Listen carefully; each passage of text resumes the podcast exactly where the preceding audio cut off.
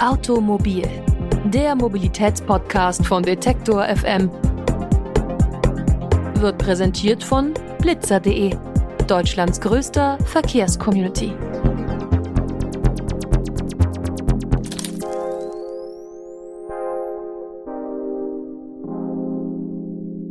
Und damit herzlich willkommen zur neuen Folge Automobil, dem Mobilitätspodcast von Detektor FM. Wir sprechen heute über das 9-Euro-Ticket. Und ja, also ich höre hier schon Augenrollen. Natürlich wurde schon viel über die Thematik gesprochen und viele JournalistInnen sind damit auch schon testweise durchs Land gefahren. Aber wir wollen heute einen genauen Blick auf die sozialen Aspekte dieses Tickets werfen. Welche Freiheiten bietet es für Menschen, die sonst nicht teilhaben können am Bahnfahren? Und ist es die einzige Möglichkeit, um Mobilität in Deutschland sozial gerechter zu machen? Darum geht's heute, also bleibt dran.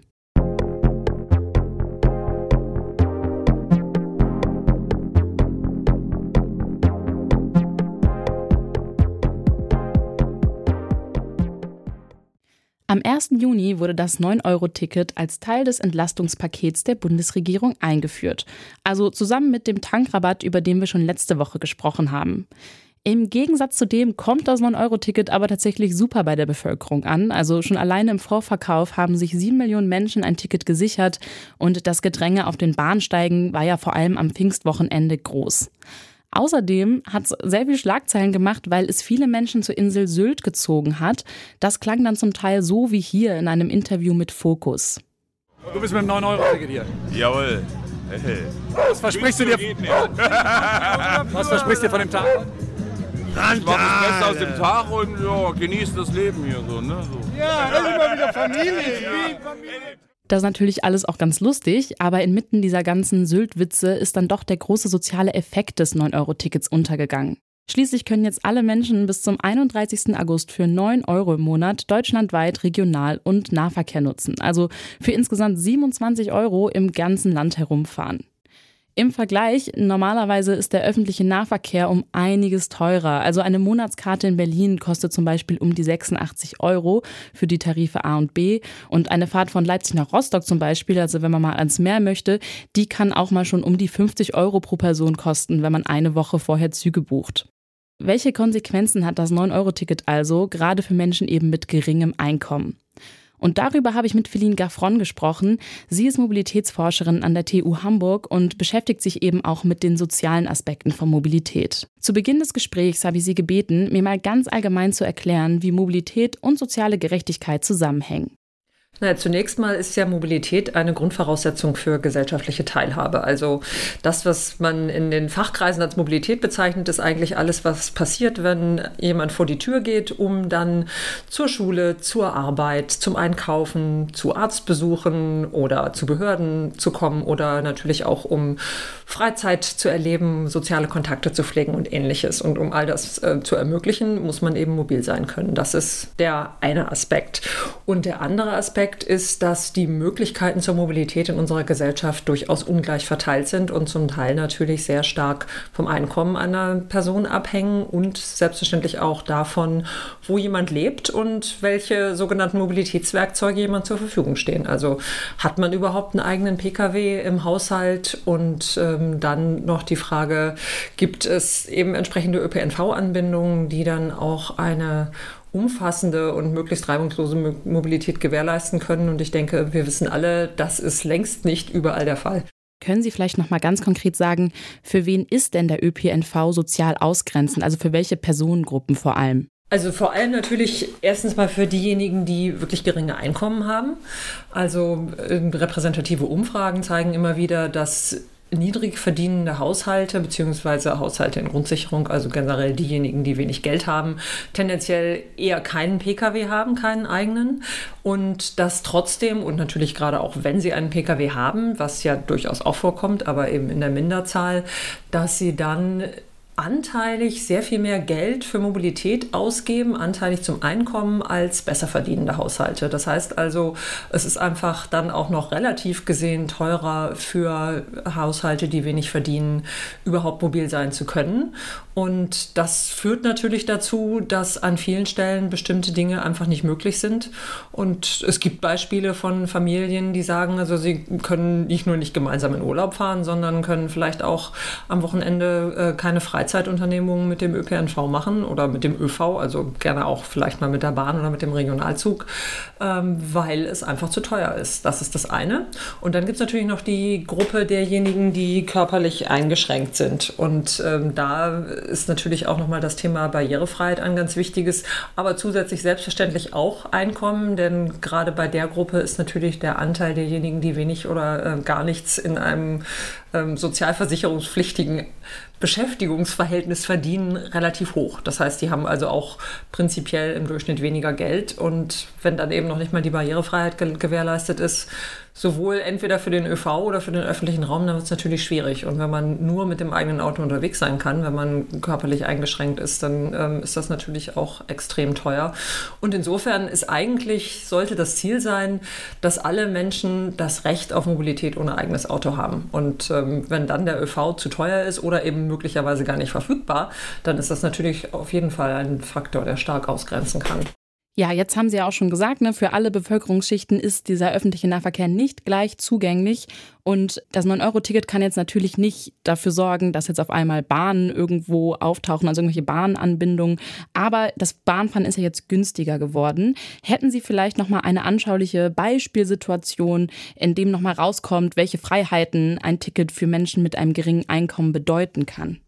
Naja, also es gibt zum Beispiel die Familien, also ich habe wirklich äh, vorgestern gerade ein konkretes Beispiel von einer fünfköpfigen Familie gehört, die in Berlin leben und die gesagt haben, wir konnten jetzt zum ersten Mal gemeinsam mal einen Ausflug an die Ostsee machen. Und das sind natürlich so Möglichkeiten, die sich dann über dieses Ticket ergeben, die es vorher nicht gegeben hat. Ich meine, es war ursprünglich einmal so gedacht, ähm, dass das auch für Menschen, die viel pendeln und viel mit dem Auto pendeln und deswegen jetzt ähm, unter den erhöhten Treibstoffkosten zu leiden haben, dass da das 9-Euro-Ticket auch Abhilfe schaffen sollte. Aber es hat sich ja gezeigt, dass sehr viele Menschen es eben eher in der Freizeit benutzen und ähm, das auch tatsächlich, also auch das zeigen Studien, dass wir sogar auch mehr Wege und mehr Strecke in der Freizeit machen. Pendelverkehr ist natürlich wichtig, aber gerade bei den Menschen, die eben vielleicht gar keinen ähm, Fünf-Tage-Job haben und die nicht regelmäßig pendeln, weil sie eben keine Anstellung haben, ähm, sind natürlich andere Wege wichtiger.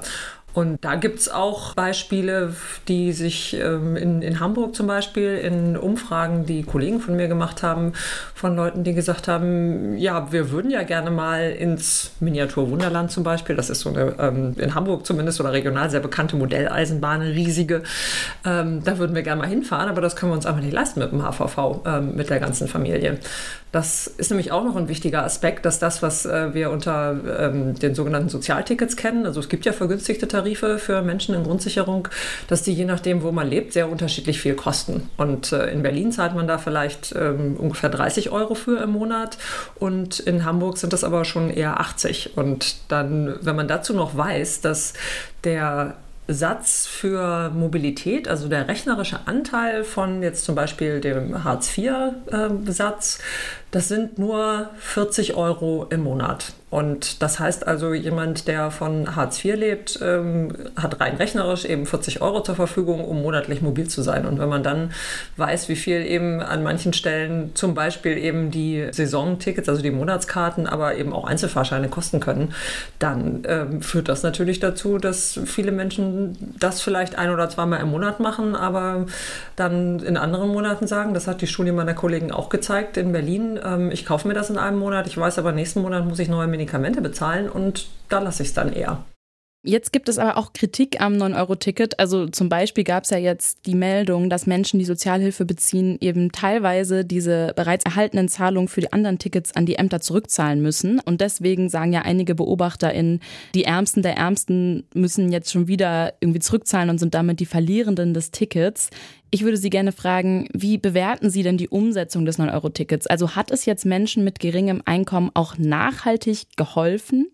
Also Aus der ähm, fachlichen Sicht hätte man sich gewünscht, dass diese Maßnahme ein bisschen differenzierter ausgestaltet wird. Also das ist ja jetzt so ein Gießkannenprinzip, was allen zugutekommt, die es nutzen wollen und äh, damit natürlich auch Gruppen, die es finanziell eigentlich überhaupt nicht nötig hätten. Ähm, und insofern wäre es aus sozialen Aspekten sehr viel sinnvoller, das gezielt zu ermöglichen, also eine vergünstigte oder eben möglicherweise auch sogar kostenfreie Nutzung des öffentlichen Nahverkehrs.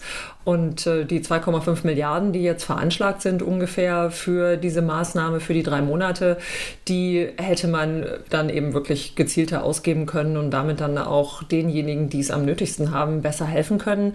Wir haben es aber jetzt nun mal als Maßnahme und insofern bin ich durchaus gespannt, was die, die Evaluationen zeigen werden und inwiefern sich da dann möglicherweise eben auch das dann quasi repräsentativ widerspiegelt, was ich jetzt eben als Anekdote erzählt habe, dass es für Menschen, die wenig Geld haben, eben wirklich mehr Mobilität ermöglicht hat. Und wenn man dann auf der Basis dieser Erfahrungen sich überlegt, wie man langfristig solche Maßnahmen eben wirklich gezielt und maßgeschneidert anbringen kann, dann wäre das durchaus ja auch ein Gewinn. Haben Sie also Ideen, wie der öffentliche Nahverkehr sozial gerechter bleibt oder ne, sozial gerechter, ist ja immer noch nicht komplett sozial gerecht, aber sozial gerechter bleibt, nachdem das Ticket Ende August abgelaufen ist? Also ich denke, man sollte sich angucken, wie die Menschen das 9-Euro-Ticket genutzt haben und für wie viele es wirklich eine deutliche Verbesserung ihrer Mobilität ermöglicht hat, weil sie sich sonst eben das nicht leisten können. Und insofern fände ich es durchaus sinnvoll zu sagen, Mobilität ist eigentlich ein, ein Teil der Grundsicherung und sollte für Menschen, die eben wirklich am niedrigsten Ende der Einkommensskala sind, kostenlos sein. Aber natürlich nicht für alle, sondern ähm, wirklich für die, die es am nötigsten haben. Das ähm, wäre meiner Ansicht nach eine sinnvolle Maßnahme. Das müsste man dann mal durchrechnen, aber wir brauchen sowieso natürlich sehr viel mehr Investitionen in Richtung des ÖPNV und gerade deswegen finde ich jetzt einen flächendeckenden Nulltarif, der vor ein paar Jahren ja auch immer mal wieder diskutiert wurde, nicht sinnvoll, aber gezielt eben für bestimmte Gruppen. Welche Grundlagen müssten denn jetzt geschaffen werden, damit ein günstiger ÖPNV möglich ist? Also die Tarifstruktur ist das eine, das heißt möglichst einfache Tarife auch, also nicht nur günstig oder beziehungsweise möglicherweise kostenfrei, sondern gerne auch sowas wie ein ähm, Einheitstarif für ganz Deutschland, um das niedrigschwellig zu gestalten, für alle anderen auch.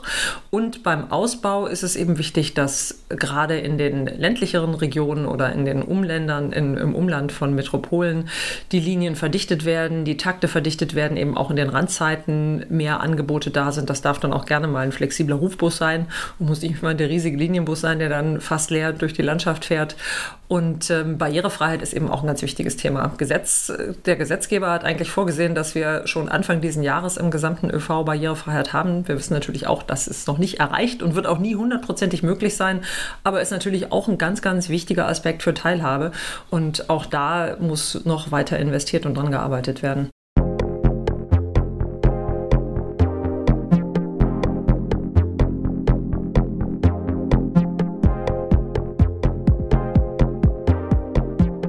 Durch das 9-Euro-Ticket können sich also Menschen unabhängig von ihrem sozioökonomischen Status freier bewegen. Trotzdem ist das 9-Euro-Ticket jetzt auch nicht die einzige Lösung. Also Philin Gaffron hat ja auch zum Beispiel gesagt, diese Maßnahme sei mehr eine Verteilung mit der Gießkanne statt ein gezieltes Fördern. Trotzdem hilft das Ticket natürlich weiter und ist schon ein Schritt in die richtige Richtung, denn gerade laufen ja auch Studien auf Basis dieses Tickets und die können dann Input darüber liefern, wie eine nachhaltige Veränderung des ÖPNVs aussieht.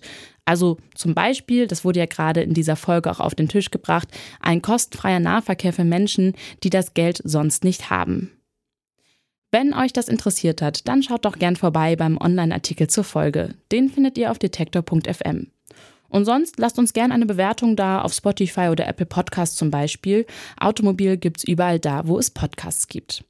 Ich bin Alina Eckelmann. Wir hören uns dann wieder nächste Woche. Macht's gut und bis bald. Automobil, der Mobilitätspodcast von Detektor FM, wird präsentiert von blitzer.de, Deutschlands größter Verkehrscommunity.